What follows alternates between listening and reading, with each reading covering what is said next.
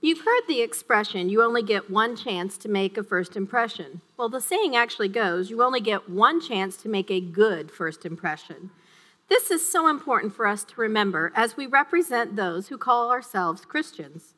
I think it's true that we have one shot at leaving a good impression on someone, but I also believe it's true that the impression we get, no matter how brief an encounter we have with someone, can linger and imprint on our brain a lasting feeling, good or bad, of a place or of a person.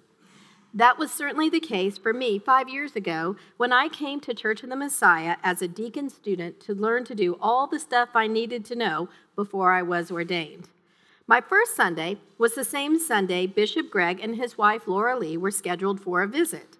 Father Tom asked me to be the bishop's chaplain. I had no idea what that meant, and it sounded a bit overwhelming. But before coming, I had decided I would do whatever was asked of me happily so I could learn as much as possible. I was a bit relieved to learn that the bishop's chaplain is just being his lackey. I was to get him water, help carry his stuff, and whatever else help he needed with. That was easy. So I arrived bright and early, ready to make a good first impression, and I was greeted um, by the door being opened by the usher greeter of the day, Bob Summers. I introduced myself and told him who I was and what I was doing, and the impression Bob left on me brings a smile to my face when I think of it to this day. He was warm, helpful, and instantly made me feel welcome. That impression he left on me has stayed with me, and it also set the tone for my expectation for the rest of the parishioners here. I assumed if he was so friendly and welcoming, everybody else would be. And y'all were, and you still are. He was the example I used to base my assumptions about the people who call this their church home and how they treat others. That early morning, however, wasn't the first memory I have of Messiah. Years ago, I was teaching at the school where a former parishioner, Diane Kraft, was the media specialist. I remember meeting some of you in her hospice room, though which of you I can't say. And I remember the way you loved and cared for her and for her family and my school staff when we came here for her funeral. You were as caring to us and so hospitable that it left me with the feeling glad that Diane had such a wonderful and supportive church family. The way I saw you all interact with each other and the strangers that came here to say goodbye to our common friend spoke louder than any words could. And that impression was truly in my mind when I found out I was getting to come here for my field work. The impression you all left by simply being you stayed and imprinted on my brain and had me anticipating a great experience before I even stepped back through those doors so many years later. That's the thing about impressions. Whether we realize it or not, we're always making them. All too often, people don't know God like we do, and their introduction to Him comes from encounters with His followers, us. They make judgments based on the way they see us treating each other and how we behave. Our goal then should be to always be ready to make a good impression as Christians. Now, this sounds like a big responsibility, and it is, but just like it sounded like a daunting task when Father Tom asked me to be the bishop's chaplain, when we understand what it means to make a good impression for God, it's not so hard. To make a good first impression for God, we just need to be mindful of how we treat each other and the people we meet. We need to be nice to each other and act like we like each other. That's it. That may sound simple because around here, that's what we do, it's our norm. But that sadly isn't the case in a lot of other places. We need to show we act differently to each other because we know having God in our lives makes a difference. We also need to be careful about how we perceive others and not let it temper how we treat them. In the few months I've had the privilege to work here full time, I've seen the weariness of folks coming into our church during the week. They come to deliver packages or looking for help with other things. And in some, you see the distrust that comes from having an impression of church folks that was not great. In fact, for some, the time they've spent in church or around Christians have left an indelible mark that has caused wounds and scars. That's why the staff, office angels, and I are working so hard to make our church office, especially during the week, feel like a warm and friendly place a place everyone will feel like they're welcomed and that we're glad to see them. It's not an unusual sight to see us praying for someone who's been through our doors and seem frustrated or upset. And our prayers and our efforts are working. You can see and feel the difference in the people who come through our doors on a regular basis. The weariness in their eyes are slowly being replaced with the expectation of acceptance, kindness, and hospitality. How we interact with those we cross paths with is what the reading in John is talking about.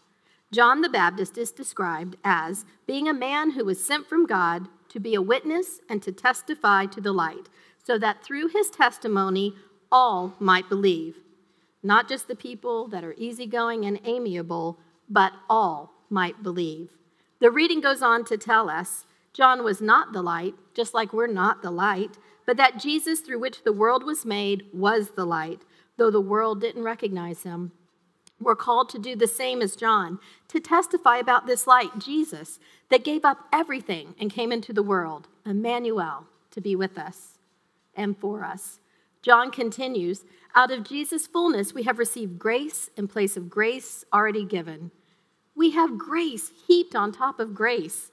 Grace not because we've done one thing to deserve it, but grace stacked on grace because God loves us that much. It's our privilege and our honor to show the love and grace that's given so lavishly to us. When Jesus came to be with us in our broken and hurting world, he did it so he could make right the wrongs our human frailty have made. If that isn't worth sharing, I don't know what is. We hear the sweet words in John that all who hear the word, receive him, and believe in him are given the right to become children of God. That's too good to keep to ourselves.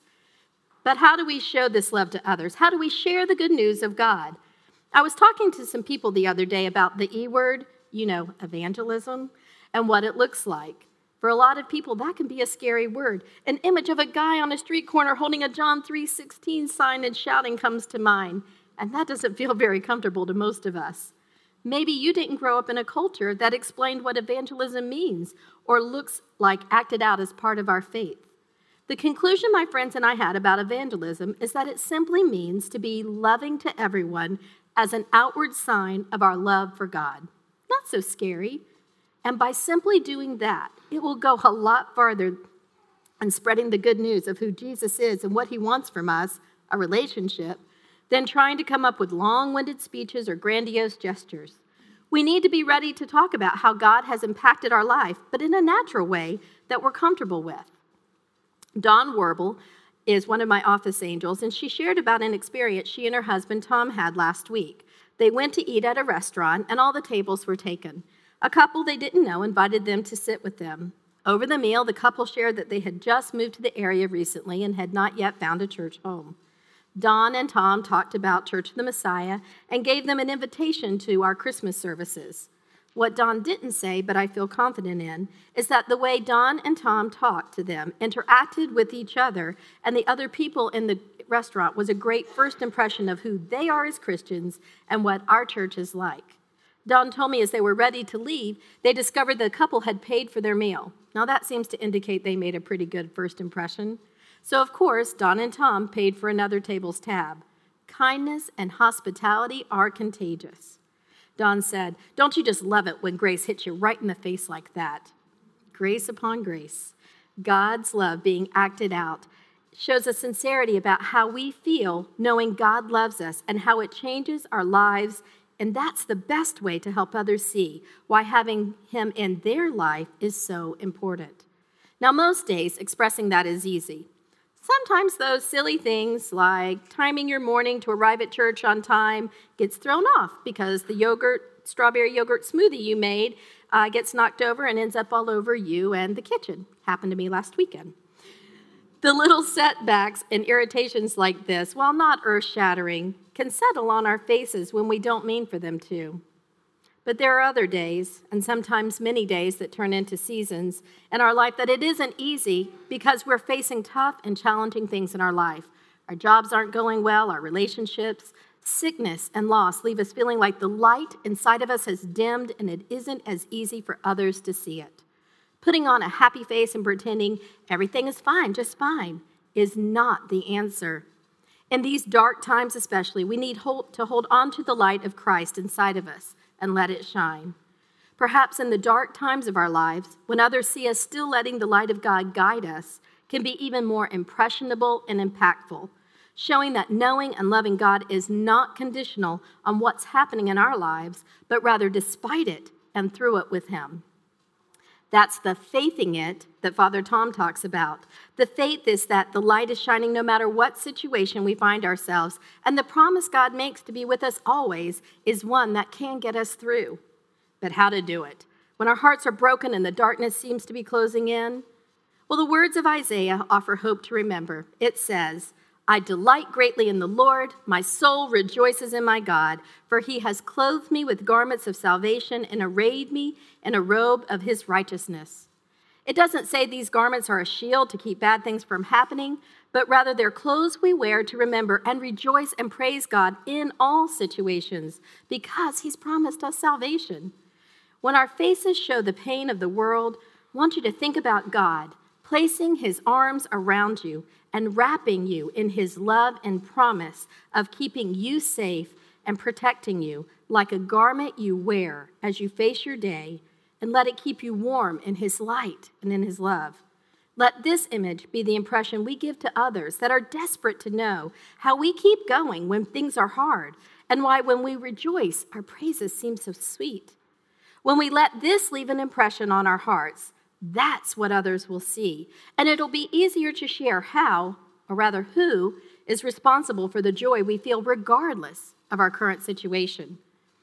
First impressions can be tricky, and while we may only meet someone one time, the way we behave and treat them can have a lasting impact on them.